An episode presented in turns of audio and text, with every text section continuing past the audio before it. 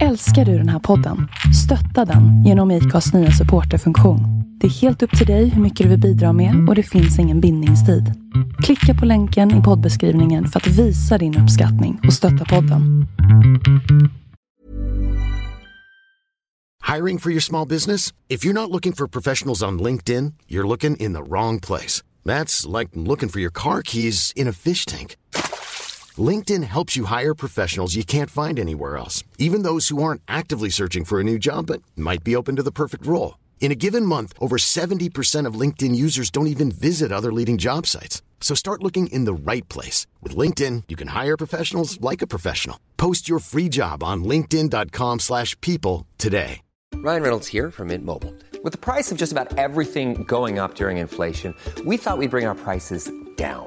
So to help us, we brought in a reverse auctioneer, which is apparently a thing. Mint Mobile unlimited premium wireless. Have to get 30, 30, bit to get 30, bit to get 20, 20, 20, bit to get 20, 20, bit to get 15, 15, 15, 15 just 15 bucks a month. So, Give it a try at mintmobile.com slash switch.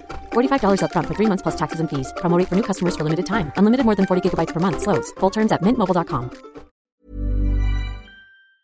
Jag heter Linda Hörnfeldt och du lyssnar på We Are Influencers från Influencers of Sweden. Podcasten om och med profilerna du känner till eller borde känna till i sociala medier. Yes. Är du redo? Jag är redo. Är du rädd? Nej, Nej, vad bra. jag känner mig ganska lugn. Du verkar inte så läskig. Nej. Vänta du bara.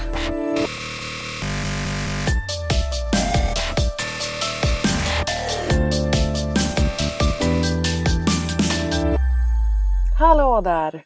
Mars är här och nu har vi ett nytt avsnitt av We Are Influencers på ingång.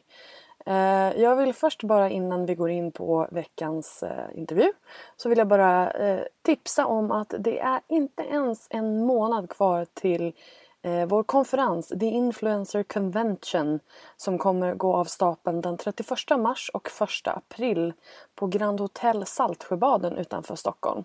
Och det finns fortfarande biljetter kvar så att eh, gå in på Influencers of Sweden och klicka dig vidare till The Influencer Convention för att köpa din biljett. Eh, det är både för influencers, eh, marknadsförare och eh, ja, de som vill veta mer om influencers och hur man jobbar med influencers och som influencer. Det där kan eventuellt vara någon form av rekord av antalet gånger jag har sagt influencers i en mening. Men men, så går det när man jobbar med det jag gör. Nu tycker jag att vi går in på veckans avsnitt. Nicole Falciani, hon eh, tjatade sig till att få börja blogga när hon var 10. Och sen hon var 15 så har hon mer eller mindre jobbat heltid med bloggen. Och tjänat pengar därefter. Eh, hon kör blogg och Youtube och har över 370 000 följare på Instagram. Och inte nog med det, ganska nyligen så lanserade hon även bloggasinet Smack Mag. En blandning av ett magasin och en bloggportal som hon beskriver som början på sitt imperium. Det är en väldigt driven ung dam det här. Eh, vi spelade in den här intervjun i oktober i höstas eh, och då pratade vi bland annat om att hamna i offentligheten när man är väldigt ung. Eh, om Nicoles depression som hon också varit väldigt öppen med. Hennes planer att ta över världen och hennes bästa tips för framgång i sociala medier. Här kommer min intervju med Nicole Falciani.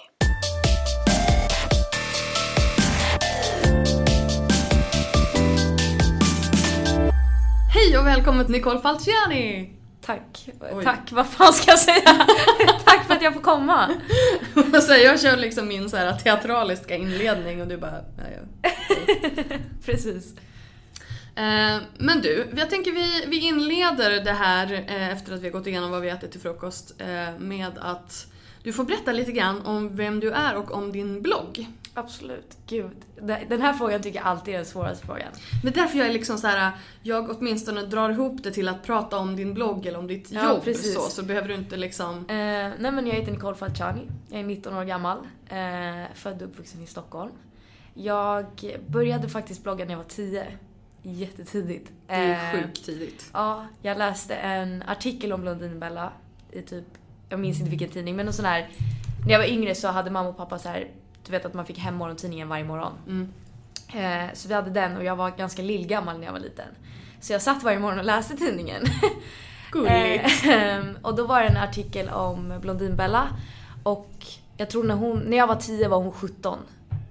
Eh, och då tycker man ju att folk är vuxna. Alltså jag tyckte att shit hon är supervuxen. eh, och hon liksom berättade om sin blogg och det här var ju verkligen precis när bloggandet hade typ kommit.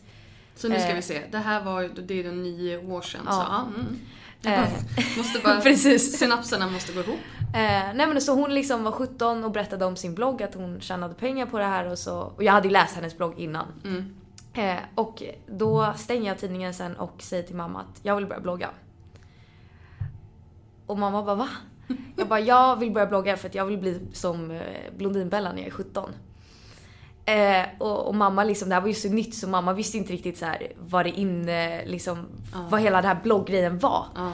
Så hon och pappa diskuterade väl det här antar jag. Ja. Ehm, och jag var också väldigt envis som liten, eller okej det är jag fortfarande.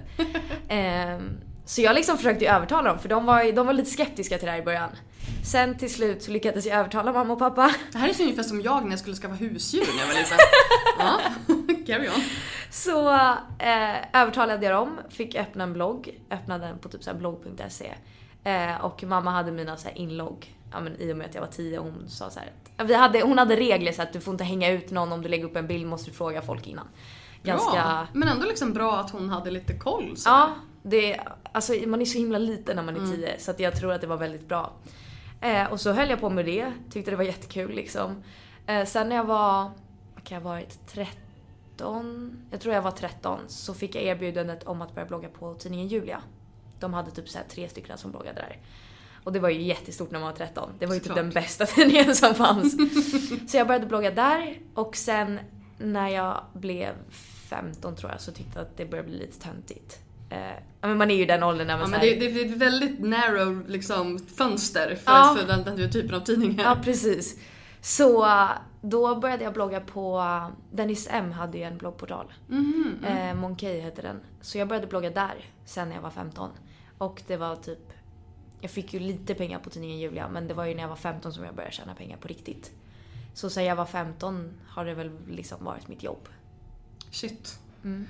Och hur har det gått med liksom, du vet, skola? Har du, har du överhuvudtaget varit intresserad av att gå gymnasiet eller utbilda dig när du har ett jobb liksom? Nej, faktiskt inte. Men jag gick gymnasiet eh, för att jag kände att så här, ja, men alla kompisar gjorde det, dels det, men också för att jag kanske om tio år inte vill hålla på med det här. Och då är det bra att ha en grundutbildning. Alltså som man ändå kan så här, stå på. Så jag gick klart gymnasiet, eh, men sista året i trean, det var väl då bloggen blev liksom, ja, men att jag, jag insåg att så här, det här kan jag verkligen leva på. Så um, sista året på gymnasiet så var jag väl inte jätteaktiv i skolan. Men du måste ha tagit studenten ganska nyligen? Ja, i juni. Ja.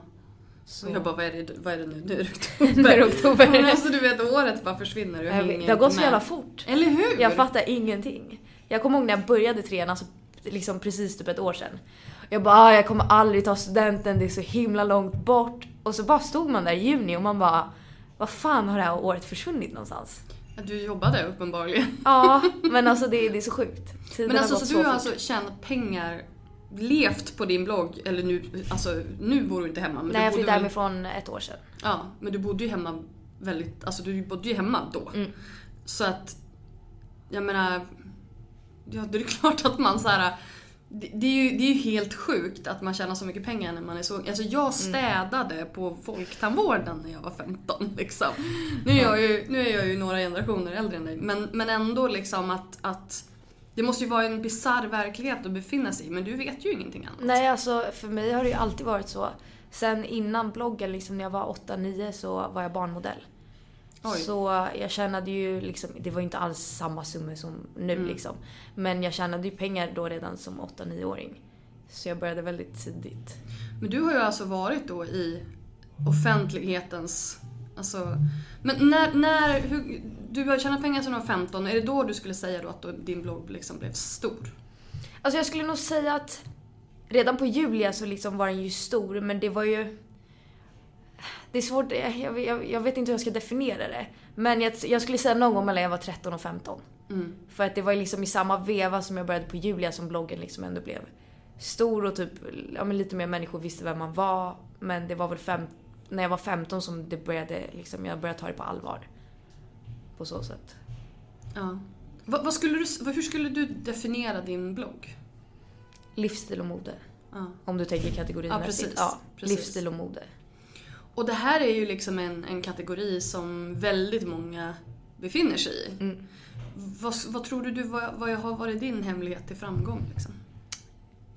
Jag tror att det är en kombination av lite olika grejer. Eh, dels att jag började ganska, när jag var ganska liten. Eh, vilket i många yrken liksom lönar sig. Om man har varit i samma bransch länge så är det lättare. Eh, men också tror jag att, ja men när jag var 13-14, jag fortsatte ju med mig som barnmodell då. Och då tror jag att jag liksom var ju en vanlig 13-åring men jag gjorde modelljobb som jag tror att många andra i samma ålder tyckte var intressant. Att så här, ja men det här skulle jag också vilja göra. Och då började de läsa typ min blogg. Eh, och sen tror jag... Men jag, jag tror mycket handlar också om att man bara är på, alltså vid, vid rätt tidpunkt i livet. Alltså att man är vid rätt eh, ställe på rätt tid. Jag tror lite på sånt. Jag tror lite på ödet. Men alltså jag tror att ödet är liksom rätt, rätt... Ja, självklart du måste vara på rätt plats vid rätt Mm. tillfälle. Men du måste, måste ju också vara beredd att ta emot den, Absolut. det som kommer. Mm. Så att om inte du hade känt att nej men jag kan inte göra det här jobbet eller jag är inte beredd eller så. Nej. Då hade ju den bara Fallit. fladdrat Mm. förbi dig och, och tagit i någon annan. Mm. Så att hur, hur känner du att liksom branschen har förändrats sen du började? Jag tycker att man blir tagen mycket mer på allvar nu.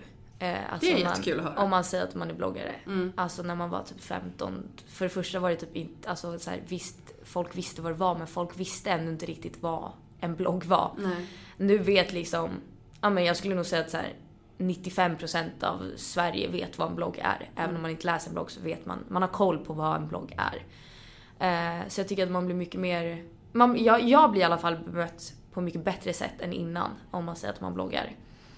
Eh, sen har väl branschen utvecklats så att, ja, men att företag väljer att göra reklam på sociala medier istället för tidningar.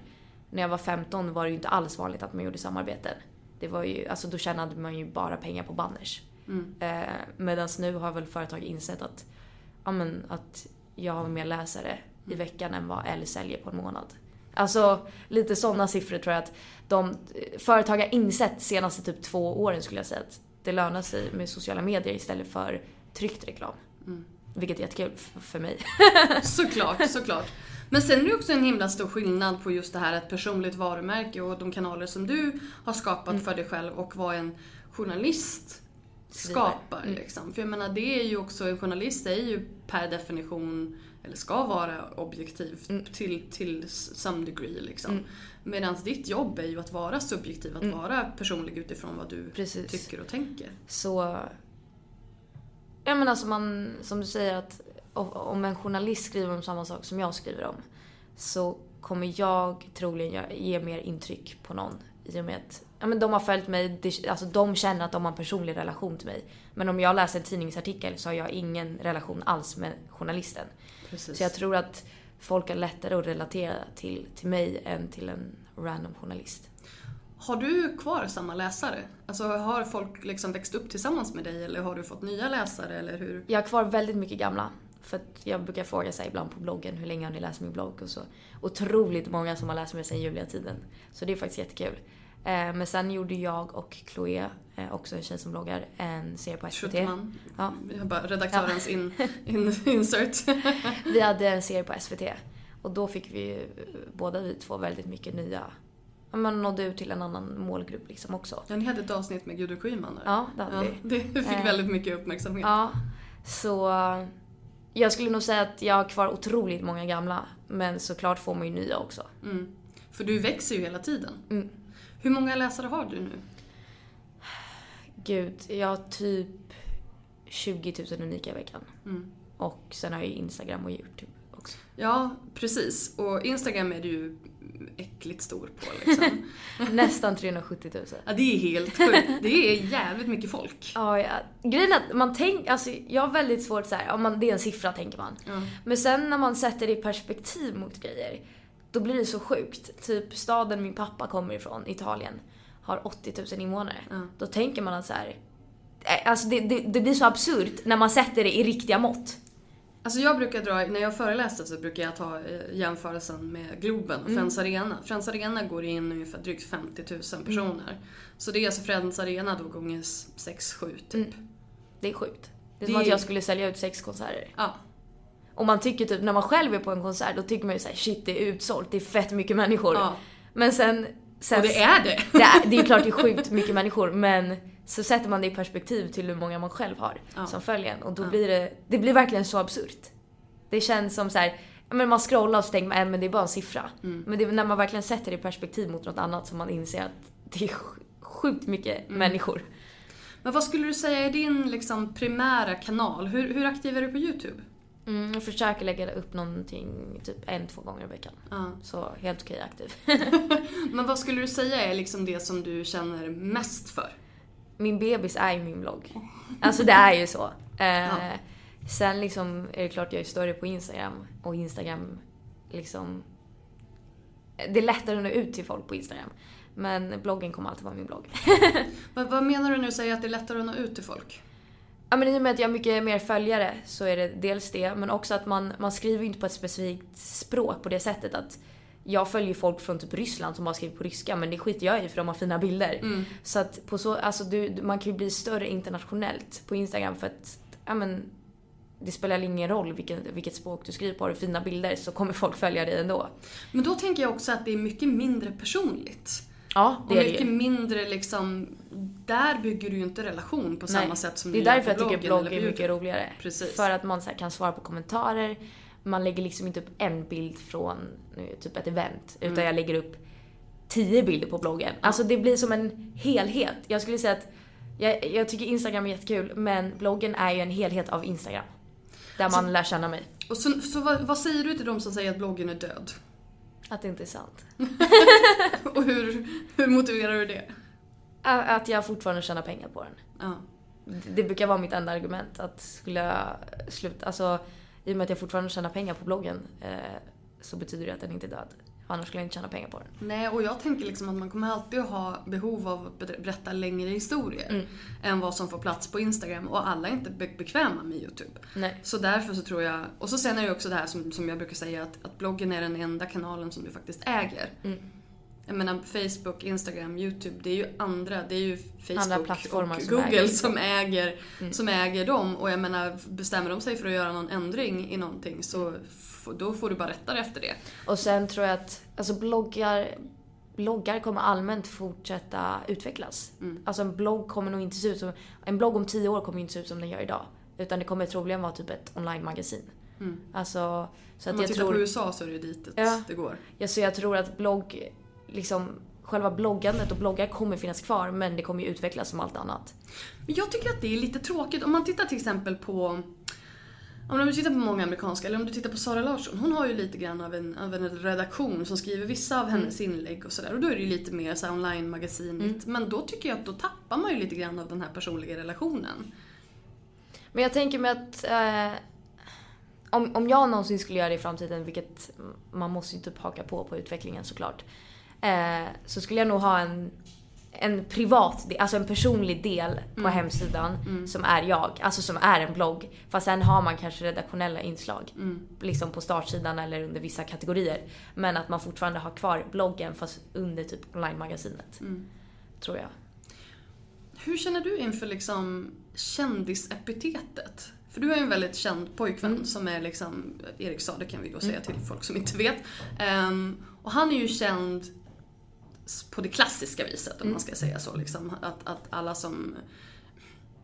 Så här, jag har funderat på just det här, så här, vad är det för skillnad på en kändis och en influencer? Och skillnaden som jag ser det, det är så här att en kändis, jag kan ju känna till den personen och inte tycka om den.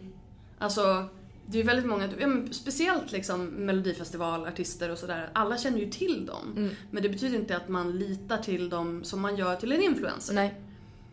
Så att, men jag känner att du måste ju ha blivit lite bevandrad i det här klassiska kändiskänslan i och med Jag tror med att jag är hans, lite liksom- mittemellan faktiskt. Ja men eller hur? För att dels efter SVT-serien jag Ja. hade Och då blir man ju också lite mer folklig. Precis. Alltså om man säger så. Ja, men det är bra För uttryck. att en vanlig Svensson kan ha sett min, min serie på SVT, sen kanske de inte läser min blogg. Precis. Men efter SVT-serien så vet de ju ändå vem jag är. Eh, och sen hade jag ju en tvådd på kanal 5 Mm, Play, vilket också är lite mer, liksom att det blir mer tillgängligt för en, ja, men en vanlig Svensson mitt ute på landet. Precis. Som inte en blogg kanske blir på samma sätt. Eh, så jag skulle vilja säga, ja men precis som du sa, att jag har väl hamnat någonstans där mittemellan. Ja, för nu har du hamnat liksom, nu blir det lite mer så här skvallerpress. Precis, hänt extra.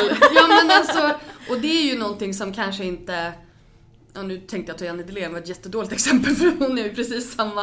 Eh, men eh, vem ska ta, André, Hedestedt som jag intervjuade här för några veckor sedan. Hon har ju inte den kändis... det- Hon är en jättestor bloggare. Hon är jättestor, inom, som, jättestor som influencer. Men hon är liksom inte kändis Nej. på det folkliga viset. Nej. Ehm, är det någonting du liksom har, har märkt av? Är det positivt eller negativt för din affär? Alltså, det är lite... Det är positivt på ett sätt för att när man ska ar- liksom jobba med företag och så kanske är det någon på företaget som inte har så bra koll på bloggare, vilket ofta händer, så kan de fortfarande... Vad menar du? så kan de fortfarande veta vem jag är i och med att ja, men jag hamnar någonstans där mittemellan. Så på ett sätt tror jag att det är bra för att man får men man, man, får, äh, människor, man får upp ögonen mer hos människor som kanske i vanliga fall inte är din målgrupp. Och på så sätt eh, får man jobb liksom. Eh, å andra sidan så liksom jag har ju varit med i massor så här Hänt Extra och sådana skvallertidningar. Eh, men så här, 90-åriga så här Britta, hon skiter ju i vem jag är liksom. Så jag tror det är liksom, Eriks gulliga lilla flickvän. så jag tror att det är liksom, jag tror det är mer positivt än negativt. Eh, tror jag. Men känner du inte också att liksom, inte för, jag kände bara, nu lägger jag lite ord i munnen på dig. Nej det är ingen fara. Ehm, men för jag tänker liksom att, just det här precis som du säger, att folk inte har koll Mm. på vem du är. Och då kanske blir mer positivt inställd för att de känner till dig som, Mm. som ja, men Eriks tjej eller hon tjejen som gjorde SVT-serien. Alltså det skulle göra mig väldigt frustrerad. För att då blir det lite så här, men om, då har ju inte de riktigt gjort sin research heller. Alltså, Nej. för då blir det så här, okej, men blir du mer relevant för det företaget för att du är den här halvkändisen eller du borde ju vara, mer, du borde ju vara liksom relevant i alla fall. Förstår du vad jag menar? Mm, jag, fa- jag fattar precis hur du tänker. I början tyckte jag det var jättejobbigt när folk sa ja ah, men det är Eriks tjej. Mm. Man bara, nej jag heter Nicole och jag har typ bloggat i nio år så att så här, jag Exakt, känner... du har ju skapat din karriär u- helt utan honom. Ja, och så helt plötsligt så blir det... Så det, i, i början tyckte jag det var jättejobbigt. Att så här, folk, ja men man, man klassade som Erik Saades tjej. Punkt. Mm. Det var det jag var liksom. Eh, och så bara, ja ah, men hon glider bara på honom. Eh, hon blev bara tillsammans med honom för att hon skulle få mer bloggläsare. Man bara fan. alltså man fick höra så sjukt, alltså verkligen så här bisarra grejer som så här, absolut. Eh, vi fick höra att vi var flyttade ihop på PR-trick också. Eh, Var det, funkade det? Nej, nej, det funkade inte alls fan.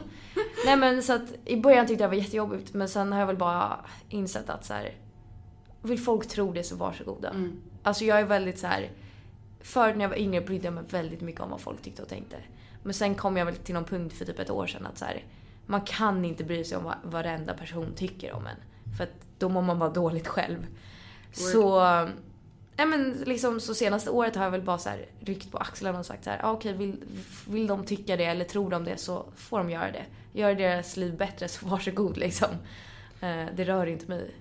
Alltså du måste ju ha växt upp alltså, väldigt snabbt. Alltså Mm. nu som sagt, du har ju ingen, ingen referensram utöver det. Nej. Men att säga det vid 19 års ålder. Mm. Alltså jag kom väl dit för typ tre år sedan, jag är 36. Så att liksom hur, hur tror du att, att ditt yrke har påverkat din mognadsgrad? Alltså det är klart att jag behövt bli mogen. Alltså om vi säger så här, jag är mogen i vissa situationer och sen finns det ju situationer när jag är med mina vänner eller med min pojkvän eller familj då jag är jätteomogen och beter mig som om jag vore 12 år gammal. Det är vi fortfarande när vi är 36. Så, så att liksom, jag lärde mig väldigt tidigt att vara ja, men professionell och mogen vid rätt sammanhang. Alltså i och med att jag började redan som barnmodell när jag var åtta så var jag ju tvungen att vara professionell vid åtta års ålder för att ja, men jag kan inte stå på en plåtning som jag gjorde för H&M och bara tycka att allt suger och att allt är jättedåligt och stå och klaga på allting. Det förstod jag redan Lägger då. sig ner på golvet och bara ja men typ. Men det förstod jag redan då. Men sen har jag ju alltid varit lillgammal. Så jag tror att det har hjälpt till lite. Att jag alltid velat vara äldre än vad jag är. Fram tills typ förra året. Jag har lite åldersångest nu faktiskt. Blir bara bättre. Men liksom, annars när jag var yngre då ville jag ju alltid vara äldre. Så jag tror att dels liksom, det är klart, det, det jobbet jag håller på med har fått mig att mogna tidigare. Eller liksom välja de eh, situationer där jag behöver vara mogen. Men jag tror också att det är lite karaktärsdrag alltså av mig själv. Att jag alltid varit lite lillgammal. Och då vill man ju vara lite så här, mer vuxen och mer mogen och ja. För jag menar just det här att sitta i affärsmöten och förhandlingar och eh, nu har ju du en agentur du jobbar med Cube. Eh, hur länge har du jobbat med dem? Det känns som att du var någonstans emellan där, var du inte det? Jo men vi var ju på The Life. Eh, Ja, jag, men- Chloe Schuterman och Awa. Eh, men The Life tillhörde ju Cube. Så jag har ju varit på Cube liksom under dem okej, i okej. typ två år tror jag det är. Ja, det var deras, Ja. det var en portal. Ja liksom, precis, livsstilsportal. fast det var deras liksom. Ja, precis. Men Eh. sen så gjorde de om hela sin branding till en agentur Mm. så att säga. Precis. Men jag tror det var, jag tror det är två år. Jag har lite dålig koll. Jag tror det är två år. Så jag menar nu sköter ju de mycket av liksom förhandling och försäljning Mm. och sådana saker. Men innan det så måste du ju ha har du haft dina föräldrar med eller har du, liksom, har du skött det själv? Eller? hur? Eh, jag är med pappa på otroligt mycket möten. Ja. Eh, pappa har eget företag själv också. Så att eh, han är lite mer in... Alltså mamma har alltid jobbat på kontor så hon är inte lika insatt liksom. Mm. Så pappa har följt med på väldigt många möten när jag var yngre och mamma har tagit hand om alla kontrakt. I och med att det var ju hon som fick skriva på dem innan. Eller hon Mm. eller pappa, en målsman. Eh, och eh, de har advokater på hennes kontor liksom. Så då har hon bara Sweet. langat alla kontrakt till dem. Och så har, de, eh, så har det alltid slutat med att eh, efter en vecka har vi fått ett helt nytt kontrakt istället. så nej men mamma och pappa har alltid hjälpt till. För det måste ju också vara, de måste ju verkligen ha varit ett stöd i allt det här och verkligen stött liksom. För att annars hade du inte kunnat göra det. Nej, här. alltså jag öppnade ju mitt, eh, min enskilda firma när jag var 16.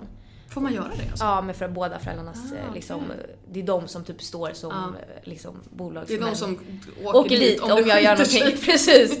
Eh, så då, men pappa och mamma har alltid varit väldigt eh, positivt öppna att jag ska göra det jag själv vill göra. Mm. De har aldrig varit sådana föräldrar som är så här: nej men du måste ha högst betyg i skolan och du måste plugga vidare och du måste, för det har jag tyvärr många kompisar som har sådana föräldrar. Mm. Men mina föräldrar har aldrig varit så utan de har varit väldigt stöttande att så här, är det det här du vill hålla på med så kommer vi såklart hjälpa dig.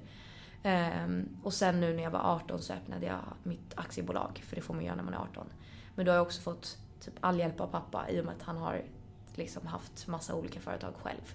Så jag får nog tacka pappa extra mycket att han har hjälpt mig med alla redovisningar och bokslut och allt.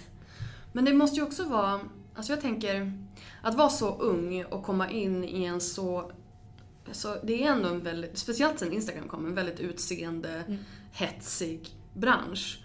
Eh, och du har ju många unga läsare och sådär. Hur, tänker du, hur tänker du där? Alltså men nu, Som om jag liksom- tänker till när jag lägger upp något Ja eller? men både och. Alltså både hur det liksom har påverkat dig och din syn på dig själv men även... För du har ju såklart blivit en förebild. Eh, så hur du tänker på den påverkan som du har på din målgrupp när du lägger upp bilder eller inlägg eller så. Den där frågan tycker jag också alltid är så svår att få. Eh, vi pratade mycket om det eh, liksom på SVT. Eh, men jag försöker alltid när jag skriver på bloggen främst i och med att det är där man skriver, eh, vara ärlig. Eh, att jag låtsas inte som att allt är jättebra om det inte är jättebra. Just för att jag har många unga tjejer som följer eh, och för att många andra bloggare ger bilden av att allting är perfekt och jag bråkar aldrig med min pojkvän och mitt liv är underbart och så här. Men jag har försökt att från början liksom vara ärlig att så här, nej men typ idag mår jag inte alls bra eh, Eller jag har bråkat eh, med min pojkvän. Eller, men du vet, försöker vara ärlig så att eh, yngre tjejerna ska förstå att allt är inte alltid jättebra för någon. Det spelar ingen roll vem du är. Eh, så det har jag alltid försökt eh, att få fram att så här, bara för att en Instagram-bild är fin så betyder inte det att jag mår bra. Nej för just Instagram blir ju verkligen den här perfekta If you thought the only way to get a more defined jawline with natural looking results was through surgery, think again. Juvederm Volux XC is a non surgical injectable gel filler that improves moderate to severe loss of jawline definition and can help you achieve natural looking results with little downtime. Even better, this improved definition lasts up to one year with optimal treatment. No maintenance required. Improve jawline definition for a smooth, sculpted look with Juvederm Volux XC. For important safety information and to find a licensed specialist, visit juvederm.com. That's J U V E D E R M.com. Not for people with severe allergic reactions, allergies to lidocaine, or the proteins used in Juvederm. Common side effects include injection site redness, swelling, pain, tenderness, firmness, lumps, bumps, bruising, discoloration, or itching. There's a risk of unintentional injection into a blood vessel, which can cause vision abnormalities, blindness, stroke, temporary scabs, or scarring. Talk to a licensed specialist to find out if it's right for you. Hiring for your small business? If you're not looking for professionals on LinkedIn, you're looking in the wrong place. That's like looking for your car keys in a fish tank. LinkedIn helps you hire professionals you can't find anywhere else, even those who aren't actively searching for a new job but might be open to the perfect role. In a given month, over 70% of LinkedIn users don't even visit other leading job sites. So start looking in the right place. With LinkedIn, you can hire professionals like a professional. Post your free job on linkedin.com slash people today. Planning for your next trip? Elevate your travel style with Quince. Quince has all the jet-setting essentials you'll want for your next getaway, like European linen, premium luggage options, buttery soft Italian leather bags, and so much more. And is all priced at 50 to 80% less than similar brands. Plus, Quince only works with factories that use safe and ethical manufacturing practices. Pack your bags with high-quality essentials you'll be wearing for vacations to come with Quince. Go to quince.com slash pack for free shipping and 365-day returns. äkta bilden över livet och det är så här, det är solnedgångar och det är bikini och det är liksom allt det där. Och jag kan tänka mig att man blir ju påverkad, jag blir ju påverkad även fast jag är liksom äldre och och visare. Ehm, så, true story. Eh, så, så blir man ju ändå påverkad när man matas med det här perfekta livet liksom. Ehm, tycker du att det är mer så här upp till var och en att fatta det? Eller, eller känner du att du liksom spinner på det på något vis? Alltså på Instagram tycker jag att det är mycket svårare att skriva långa texter för att folk läser inte. Men jag har ju, alltså det händer inte alls lika ofta som på bloggen att jag skriver att så här, idag mår jag inget bra eller något sånt. Men jag försöker på Instagram också. Mm, senast, vad var det typ, någon, ja men innan sommaren tror jag, la jag upp, eh, jag har ju ha- haft barnreumatism sedan jag var sex, eh, kronisk sjukdom. Eh, och då liksom la jag upp en bild från sjukhuset och skrev om den. Eh, ja men också för att, ja, men för att folk skulle förstå att, ja men, för det får jag ofta, ja men du är jättesnygg, du verkar ha ett perfekt liv. Eh, så försöker Som att de två har Ja men... folk- Det underlättar ju, men det är inget så lika med då, tecken. då la jag liksom upp en bild från sjukhuset och skrev en, så här, ja, men en lång text bara allmänt. Eh, och sen förra året blev jag ju akut opererad för blindtarmen i Italien. Då la jag också upp det på, på Instagram. Ja, men för, att, för att det händer ju inte alls lika ofta att jag lägger upp sånt på Instagram. Men det är ju för att ja, men folk orkar inte läsa sånt. Folk vill ju typ följa en för att man har fina bilder. Eh, så att jag försöker ju absolut lägga upp då och då att så här, ja, men att livet inte är perfekt för någon. Men det händer ju, alltså det händer ju oftare på bloggen. Men jag tror att nästan alla som läser bloggen följer mig på Instagram. Jag tror att man någonstans också får så här äh, själv förstå att alltså Instagram som det har blivit är en, liksom, en inspirationstagram som Anja Wikström, brukar säga.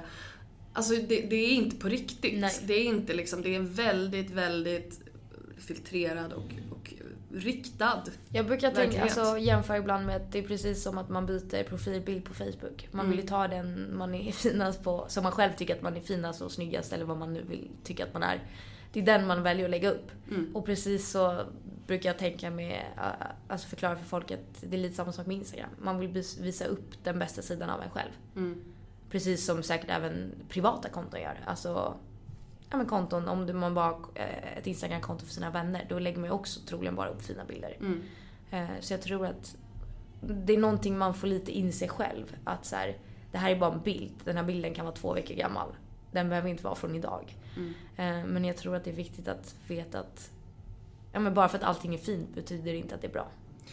Nej, jag håller med. Och jag tror, men jag tror att också att det är viktigt att prata om Mm. just den här perfektionskulturen som, Absolut. som vi befinner oss i. Så att, så att de som ändå växer upp i det här, som är ännu yngre än du, att man liksom fattar att ja, men hur det ligger till, helt enkelt. Precis.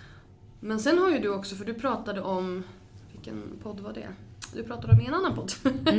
om att du kanske inte har mått så bra alla gånger. Inte Det bara... kan ha varit Duffs podd. Ja, kanske. Ja. Ehm, men att liksom att det här livet också har tärt på dig och prestation och, Mm. och sådana saker.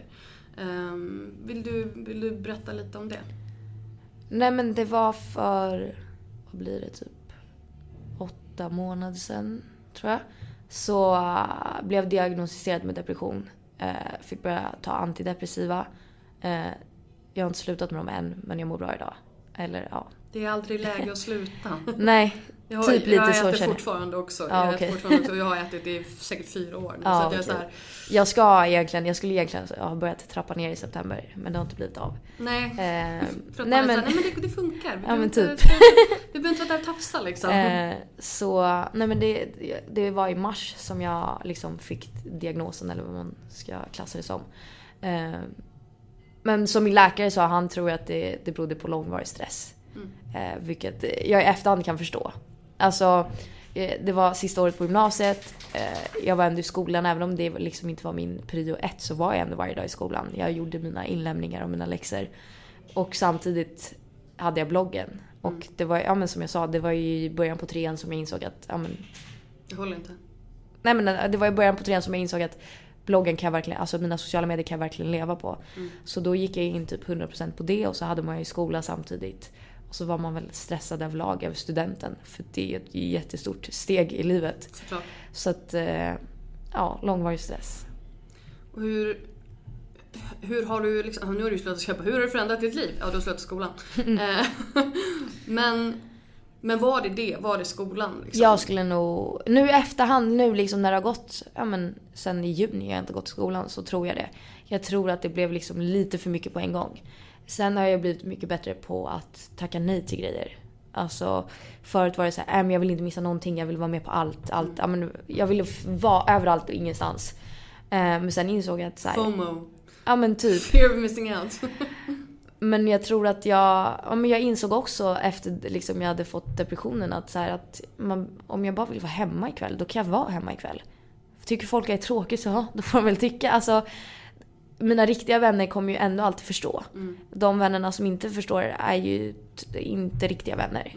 Eh, så att jag har väl lärt mig att liksom tacka nej och eh, om jag typ inte vill gå ut en fredagkväll då säger jag bara det till min kompis och så här, kan vi inte vara hemma hos mig istället? Och i 99% av fallen så är de ja. Eh, Men jag tror att man var rädd innan för att säga det till sin kompis. För att man förväntade sig att hon förväntade sig att jag ville gå ut och så, ja men du vet. Ma- Man tror alltid att folk har så höga, höga förväntningar på en själv men så brukar det vara att de egentligen inte har det. Utan att allting sitter i huvudet. Och de, den som har högst förväntningar på en själv är ju oftast Ja. en själv. Precis, så att jag har väl blivit mycket, mycket bättre på att tacka nej till grejer. Och bara ligga hemma om jag känner för att ligga hemma. Vilket är jätteskönt. Det är väldigt skönt. Det är väldigt underskattat att bara ligga hemma. Jag, jag, här, man, alltså, jag, jag känner så här, jobbar man som vi gör, men man är frilansare och Mm. man har mycket projekt på gång och sådär. Då gör man så mycket på veckorna. Man springer Mm. på event och man springer på möten och sådär. När helgen kommer, då vill jag bara ligga på soffan. Ja men jag är typ likadan. Men Erik är lite tvärtom. Så bara ska vi gå ut ikväll? Middag med eh, 45 kompisar typ och man bara "Eh, jag vill bara ligga Gud, var har hemma. han fått den energin ifrån? Nej jag vet inte. Jag tror faktiskt, vi har snackat om jag tror han har ADHD. Alltså han tror det själv också. Eh, jag, jag tror fan det stämmer. För att han, har- han, jobbar ju väl också ganska mycket. Ja men han, är ju, han har ju lite mer att eh, när han skriver ett album så jobbar han ju jätteintensivt i Mm. typ sex månader. Och sen när albumet är släppt, då gör han ju ingenting i typ tre månader. Och sen turnerar man ju. Ja. Men då är han ju typ helt ledig i tre månader. Men måste han, gör han inga så här typ PR-grejer eller små, alltså... Ja fast då kanske det handlar om att han kanske jobbar typ liksom. Två dagar i veckan. Ja. Och sen är han ledig. Så då kan jag förstå att han kanske blir lite mer... Eh, Lite med spattig. ja, Och vilken, vilken är det den perioden nu? nu är det den perioden. Han, han börjar nu eh, från och med typ eh, om två, tre veckor tror jag eh, med så här, en liten turné, klubbgig i, i Sverige. Och du bara yes. Ja men typ. Jag sova? Nej men så att jag tror att liksom, han är nog lite mer pigg och vill hitta på grejer för att, ja men som sagt han har perioder då han verkligen är ledig typ sju dagar i veckan. Och sen i höst, förra hösten då jobbade han ju verkligen varje dag även på helgerna i typ fem månader. Och då vill han ju inte heller hitta på någonting såklart. Så det, men jag tror att jag som bloggare i alla fall har lite mer, jag kan ju bestämma mina tider och sånt själv. Men jag har lite mer att jag har ungefär lika mycket varje vecka. Det är inte att jag är helt ledig en månad och sen har jag jättemycket två veckor. Utan det är lite mer stabilt än vad hans yrke är. Men hur ser din eh, liksom, redaktionella plan ut? Alltså hur, hur, hur långt i fram, framtiden planerar du? Hur mycket samarbeten gör du? Jag planerar två veckor fram i tiden. Ja, fast ändå liksom så här. Du är inte den som sitter så här en måndag morgon och bara crap, jag har ingenting att skriva om. Eh, nej, det brukar inte- hända så ofta. Sen är det klart, det händer om man har typ varit sjuk eller liksom något sånt. Eh, men jag brukar ligga liksom, ja men typ 10 10-14 dagar fram i tiden. Det är ju ändå bra. Mm. Och, då sen, sen blir det ju klart att liksom, vissa inlägg publicerar man ju samma dag för att det är någonting jag gjort idag. Men liksom alla möten och sånt är inbokade två veckor framåt och event och sånt. Så jag vet ju liksom att så här, ja men nästa torsdag ska jag på typ, nytta på eh, Marabou-event. Jag ska inte det men typ. Då vet jag att ja men då kommer jag kunna skriva om det. Så att liksom, även om inte blogginläggen är satta så planerar jag typ två veckor framåt. Okej, okej. Mm. Och hur tänker du med, eh, när det gäller just samarbeten? Mm. Har du något så här, men jag gör så många i veckan eller jag gör... Jag försöker börja jobba mer långsiktigt med företag. För att det känns bättre för mig och det känns bättre gentemot läsarna. Men jag skulle nog säga att max... Alltså sen är det klart, under sommaren får man ju mycket mindre samarbeten och under hösten mycket mer. Men jag skulle säga i genomsnitt eh, tre, fyra samarbeten i månaden. Fast det är liksom utspritt på alla kanaler så det kan vara en på bloggen och en på inte så YouTube. mycket. Nej. Så, men det är också för att jag, menar, jag tycker själv det känns bäst så också. Att inte ha massa... Och går man runt på det så är det Ja. ju... Men alltså du skulle kunna tjäna mycket mer pengar om du... Ja, det alltså, tror om jag. du tog allting. Liksom. Ja, alltså om jag tackade ja till allt jag fick. Ja. Då skulle jag absolut tjäna mer pengar än vad jag gör idag. Men då är det ju också lite handla, alltså som vi pratade om, om varumärkesbyggande. Att jag vill ju inte samarbeta med alla företag. Eh, speciellt inte när man får mejl från typ så här sexleksaker. Och frågar om så här, vill du recensera den här på din blogg? Man bara, ja, eh, de som... 19 bast, har läsare som förmodligen är oskulder. Ja, typ. Nej men så att liksom, dels vill man inte tacka ja till allting men vissa samarbeten passar ju inte ens in. Nej. Men jag skulle kunna tjäna mycket mer pengar om jag verkligen sa ja till allting. Men alltså hur tänker du då också liksom när det gäller, alltså hur, hur har din läsarkrets eller dina följare svarat på det här med, med samarbeten? I början när jag började med det lite mer, liksom, när företag började inse och när jag började göra det lite mer på riktigt. Eh, då kunde det, alltså det i och för sig kan fortfarande folk bli men att såhär... ah, det är bara reklam på din blogg och så bläddrar man igenom en typ en hel månad och man har typ tre samar- alltså i samarbete med på bloggen. Eh, så att det beror väl liksom på men jag skulle nog säga att responsen blir bättre och bättre. I början var det ju bara typ i kommentarer om att du gör bara det här för att tjäna pengar och hit och Ja men du vet, verkligen bara sådana kommentarer. Men nu så har väl, alltså jag skrev ett ganska långt inlägg om det att man skulle kunna jämföra min blogg med en tidning och en tidning betalar du för men min blogg är gratis.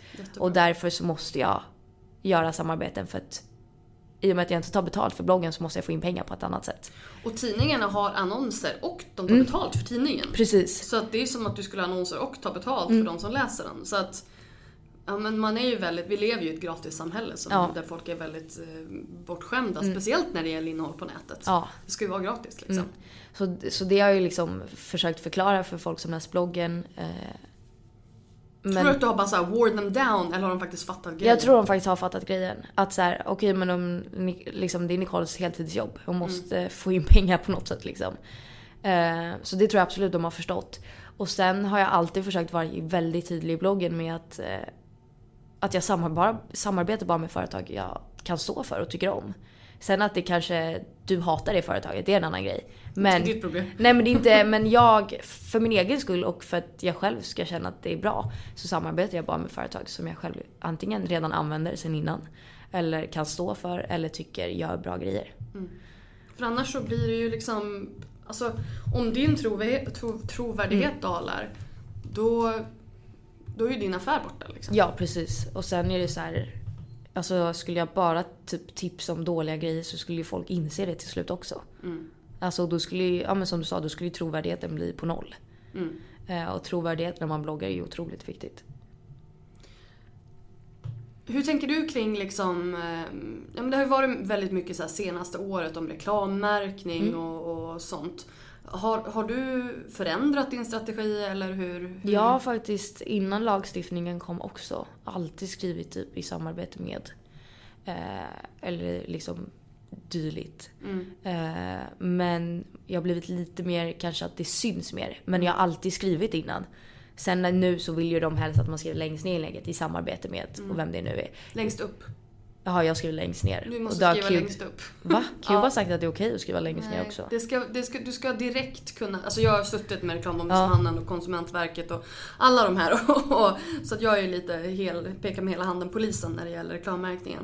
Ehm, men nej, du, för att konsumenten ska direkt Mm. kunna identifiera inlägget som reklam så att man kan hoppa över det. Om man inte vill ta del av, Mm. av reklamen. Så det Okej. ska märkas högst upp, både på Instagram och i, på bloggen och allt, alltihopa liksom. Okej. Så du får se över den. Ja. nej men och det är liksom, alltså jag vill inte sätta dit dig. Det var Nej, inte nej, nej, absolut så. inte. Men, men jag tycker att det är skitviktigt och speciellt också när man ser att många börjar göra det men många kanske då har fått fel information eller gör Mm. det på fel sätt och då, då, blir, det, då blir det lite antiklimax. Mm. Förstår du? Ehm, Men jag tycker, för jag fick ju så här, eh, jag tror att eh, typ alla bloggar och inom sociala medier fick så eh, utskick av, Från Konsumentverket? ja Mm, precis. precis. Men de, det var inte så tydligt. Tycker du inte? Nej. Och här, och det de är- skriver liksom, det stod ju inte i den att du måste skriva det längst upp. Nej, det står, Det att- står bara att det ska stå skrivet någonstans. Det står att man direkt ska kunna identifiera det som... Men då beror det ju på vad det ju- direkt betyder. Ja, men då är det liksom att direkt när du börjar läsa inlägget så ska du liksom förstå att det är reklam. Så att du inte liksom scrollar igenom hela inlägget och så längst ner så Mm. då bara, jaha. Liksom utan, förstår du vad jag menar? Mm. Att du liksom direkt kan då få så okej det här är reklam, ja men jag vill läsa det ändå. Och då Mm. gör man det liksom. Eh, men det, och, och det här är ju, alltså så är det ju. Det är en statlig myndighet och de Mm. kan ju inte gå ut och säga att gör så här fast det finns ingen dom. Nej. Och det är ju det som är lite spännande nu för nu kommer det ju komma en dom. Det kommer det. Ja, alltså nu... För innan har man ju typ bara såhär, ja du blir fälld för det här men det händer ingenting. Precis, men nu, och det, det är ju lite så fortfarande. Alltså det handlar ju om trovärdighet och branschpraxis och branschetik liksom. Men, eh, men nu är ju Kissy, Mm. eh, kommer ju nu att gå till domstol. eh, Eller hamna inför domstol tillsammans med Torn. Mhm. Eh, hon blev ju nu, nu bestämd för ett samarbete som hon har gjort med någon mobilåtervinningstjänst. Så att det ligger ju hos domstol nu. Jaha. Så att när det kommer, när den domen kommer, då kommer man kanske kunna ha så här: okej det här är åtminstone inte okej. Eller det här är okej beroende på hur den här Mm. För det är det jag tycker att så här, visst det har funnits riktlinjer men det finns ju ingenting som du sa att så här, det här får du inte göra. Nej. Eller så här måste du göra. Exakt. Utan det är väldigt så här, i och för sig som alla lagar, Mm, att det exakt. finns otroligt många gråzoner. Ja. Så att, eh, Men jag tänker så här att man vill vara tydlig mot sin läsare och, och de ska veta på en gång. De ska kunna hoppa över inlägget om de inte vill ta del av reklam. Mm. Tänk så liksom. Och samma sak på Instagram, att det ska stå liksom först att okej det här är ett samarbete, om du inte vill läsa det så Mm. gå vidare liksom. Eh, så så tänker jag. Jag har tagit fram riktlinjer från, som kommer från Better bloggers Mm. eh, hur man ska. Så jag stack ut halsen lite grann och bara okej, don't chop it off please. Eh, så att, eh, men det, det ska bli väldigt, och så här. Jag har absolut ingenting emot varken Kissy eller Torn, men jag Nej. hoppas ju nästan att den här domen blir fällande. Så, att, så att vi får tydliga ri- riktlinjer. för liksom. Blondinbella blev väl fälld men hon kommer väl inte gå upp i Det är domstolen? reklamombudsmannen. Det är två Alltså, olika... ja, det är också- det där kommer är också podd. fett oklart. det kommer en podd med reklamombudsmannen som jag spelade in förra veckan. Men det är också- Hon förklarar skillnaden mellan de två. Reklamombudsmannen, vi kan dra det lite kort. Ja. Reklamombudsmannen är en självreglerande, en självreglerande stiftelse, tror jag. Så här. Okej. Skillnaden är att Konsumentverket är en myndighet, alltså en Mm. statligt eh, driven myndighet som då kan fälla Typ som. Skolverket. Precis, och, du, och liksom du, du, kan, du kan ge ut böter, du kan eh, gå inför domstol, du kan göra sådana såna saker. Reklamombudsmannen är ett självreglerande som branschen självreglerad. Det kommer från, det är Sveriges annonsörer Okej. som liksom startade på något vis, nu, nu vill jag inte säga fel, men någon, någon form av avknoppning från Sveriges annonsörer. Så att reklamombudsmannen är till för att reglera reklam. Okej. Men det är ju som att Ja, men det är som jag. Alltså jag skulle kunna göra det med, med bloggare. För nu, jag driver Bättre bloggers, det är en branschorganisation. Då kan jag, om vi nu liksom eh, utser då bloggombudsmannen. Då kan jag komma till dig och bara nej, du har inte gjort det här rätt. Fy skäms, smäll på fingrarna. Och Men behöver jag fixa till det då? du behöver inte, men det är ju public shaming liksom. Ja. Men man måste inte? Det, det beror på hur du ser det. Du kommer inte få böter. Nej, okej. Eh, jag bara okej. Men du kommer kanske att få lite liksom, pikar från dina kollegor och dina läsare. Mm. Som säger att okej, fast du har ju blivit... Du har ju fått ett beslut här, Mm. varför fixar du inte det? För uppenbarligen så tycker inte branschen att det är okej. Nej. Så så ser det ut. Okej. Eh, och det var det som... eh, Hände Blondinbella istället? Precis, exakt. Eh, och Kissy, det var ju samma, samma inlägg tror jag som nu är uppe i domstolen. Så hon har ju ändrat det, men det här är ju ändå, det här utgår ju från liksom grund, Mm. grundtanken. Gud vad vi snöade in på det. Eh, men jag tycker att det är viktigt, speciellt när, är så här, när man är så stor som, som du är och liksom många andra bloggare som ser upp till dig. Mm. Ehm, så tycker jag det är viktigt att det blir rätt. Liksom. Ehm, och ju- då är jag lite, lite polis, blogg, polismamma. Det är Typ. bra. Ja, jag försöker. Jag försöker. Men alltså, nu kör du din YouTube-kanal lite mer aktivt sådär. Vad, vad händer härnäst liksom? Ska du göra en modekollektion och skriva en bok och du vet, checka av listan? Nej, det är inte tanken än. Eh, Vad, vad vill du göra? Vad vill skriva- du göra med ditt, med ditt eh, Jag vill göra mycket mer rörligt material. Jag älskar Okej. rörligt. Vad kul. Ehm, så det kommer nog absolut eh, bli mycket mer YouTube. Nicole Falciani, the, the... Oh! Vad händer? Jag bara... kom på världens bästa idé nu. Jag bara, Falciani och Saad, the reality series. Ni blir Kardashians vi har faktiskt liksom. blivit tillfrågade av en det? Jätteroligt. Men kan ni inte vi, göra vi det? tackade nej.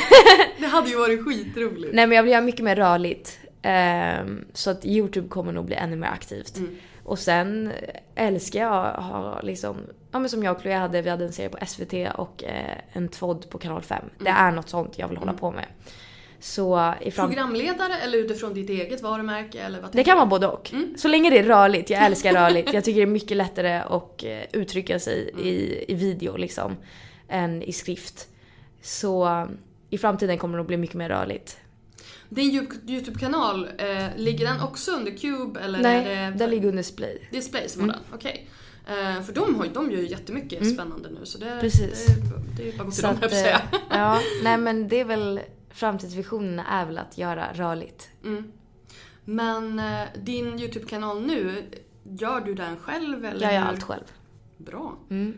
För Det jag menar det här jobb. är ju precis, för det här är ju ändå så här. Det är lite coolt att man, då, man när man börjar blogga så då är det så här, man kanske tar lite bilder Mm. med kompaktkameran och så skriver man lite och så sen så köper man en systemkamera och så sen Mm. så börjar man jobba med lite Lightroom eller någonting sånt där. Och nu har du liksom då då måste man lära sig redigeringsprogram och sådana saker. Det tar sjukt lång tid. Det gör det känns som att jag vill kasta ut min dator var och varannan timme när jag redigerar en video. Men Vad använder du för program? eh, Final Cut Ja. gör jag. Jag testade Adobe Premiere eh, men det tyckte jag inte om alls. Alltså jag, jag använder Premiere, jag tycker jättemycket om det. Men, man, men det är liksom så här, man måste gå... Jag har ju gått lite så grundkurser på YouTube. Ja. För att du vet, innan man har liksom lärt sig var allting är någonstans. Mm. Så vill man Nej ju så att eh, jag bytte, bytte från Adobe Premiere till Final Cut. Ja, Och tycker det är mycket bättre. okej. Tycker jag. Men alltså... eh, Ja, men hur har den liksom utvecklingen varit för dig rent tekniskt? Det måste ju också vara jävligt kul att man då får en anledning att lära sig nya grejer. Du bara, jag har precis gått ut skolan, låt mig vara. Nej men eh, alltså jag har ju hållit på, jag var ju inte alls aktiv men jag har ju ändå hållit på med YouTube eh, innan. Mm. Sen är det klart, då gjorde jag typ i iMovie. Men jag kunde ändå grunderna i att så här, klippa och redigera en enkel YouTube-film. Så grunderna, grunderna hade jag innan men sen har jag ju liksom fått googla och YouTube och allting. Det är så jag har lärt mig Final Cut också. Och frågat ja, men, människor runt omkring mig som vet. Eh, typ dra- dragit iväg ett sms. Äh, det här funkar inte nu, kan du hjälpa mig? Och så får man hjälp. Du har inte funderat på det här med liksom, för jag menar nu är det ju fler och fler som jag vet att Linn Herbertsson och Peter Fia och så här har liksom anlitat, de vill inte säga assistenter, så det är så koordinatorpersoner. Du har inte funderat på att liksom anställa någon som Nej. hjälper dig? Nej. Varför inte det? Jag vet inte, jag älskar att ha koll på allt mitt eget själv. Jag vill inte att någon annan kommer in och, och rör i det. Det, är så här, det här är verkligen den här... eh, Alltså, det jag älskar med bloggare det är för det första att de är lite kontrollfreaks. Många. Men sen liksom att man har kunskap om så många olika saker. Man kan skriva, man kan fota, man kan filma.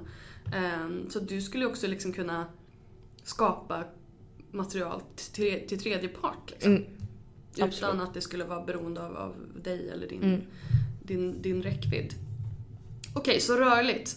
Eh, jag fastnat i den där reality-serien idén. Jag tyckte det var roligt.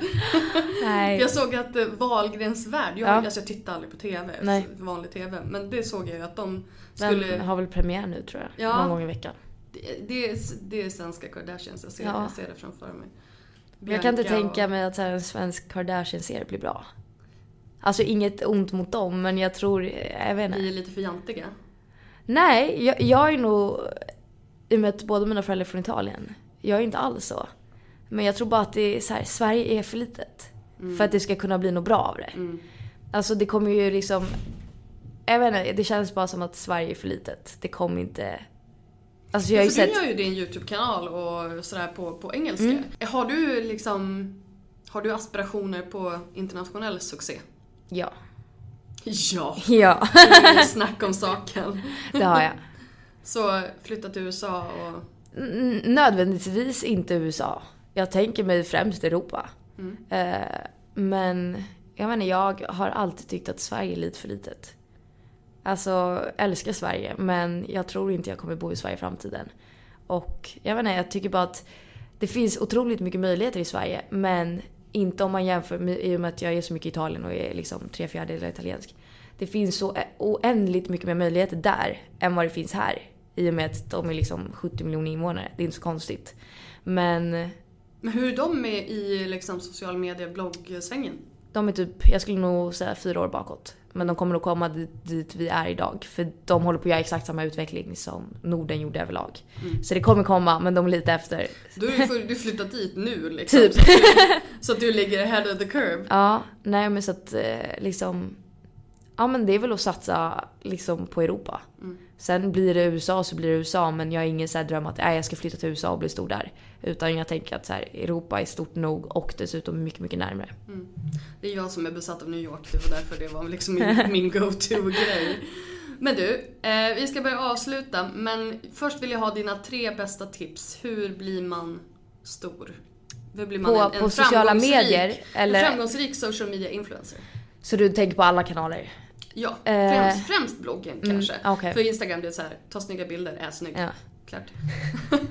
Nej men okej, vi, vi, vi tänker mer på blogg och YouTube då. Ja. Så tänker jag mig eh, regelbunden uppdatering. Alltså även om man kanske bara uppdaterar YouTube två gånger i veckan men att man kanske har fasta dagar. Så att, eh, ja, men så att läsarna vet det och då kommer de ju återkomma varje dag. Om jag bloggar två gånger om dagen då kommer de ju återkomma två gånger om dagen. Så jag tror en regelbundenhet är viktigt. Eh, sen tror jag att mycket bilder. Nödvändigtvis behöver inte alla bilder vara bra. Men mycket bilder. Folk älskar att se bilder.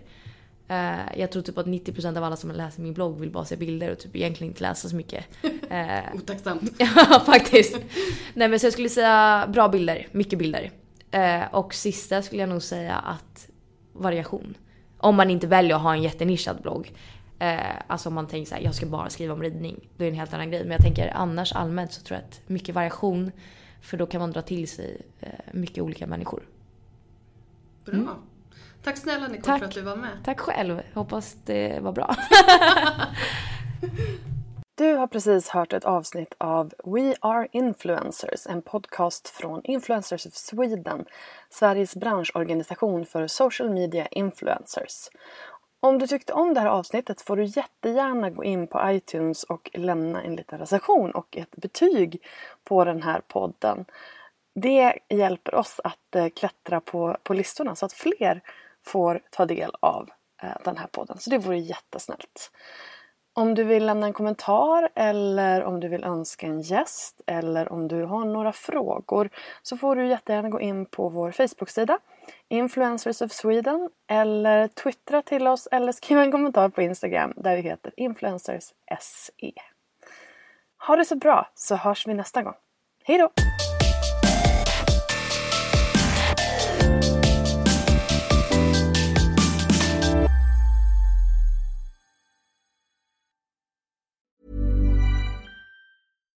Flexibility is great. That's why there's yoga. Flexibility for your insurance coverage is great too. That's why there's United Healthcare Insurance Plans. Underwritten by Golden Rule Insurance Company, United Healthcare Insurance Plans offer flexible, budget friendly coverage for medical, vision, dental, and more. One of these plans may be right for you if you're, say, between jobs, coming off your parents' plan, turning a side hustle into a full hustle, or even missed open enrollment. Want more flexibility? Find out more about United Healthcare Insurance Plans at uh1.com. Imagine the softest sheets you've ever felt. Now imagine them getting even softer over time. That's what you'll feel with Bowl and Branch's organic cotton sheets. In a recent customer survey, 96% replied that Bowl and Branch sheets get softer with every wash. Start getting your best night's sleep in these sheets that get softer and softer for years to come. Try their sheets with a 30-night guarantee. Plus, get 15% off your first order at bowlandbranch.com. Code BUTTERY. Exclusions apply. See site for details.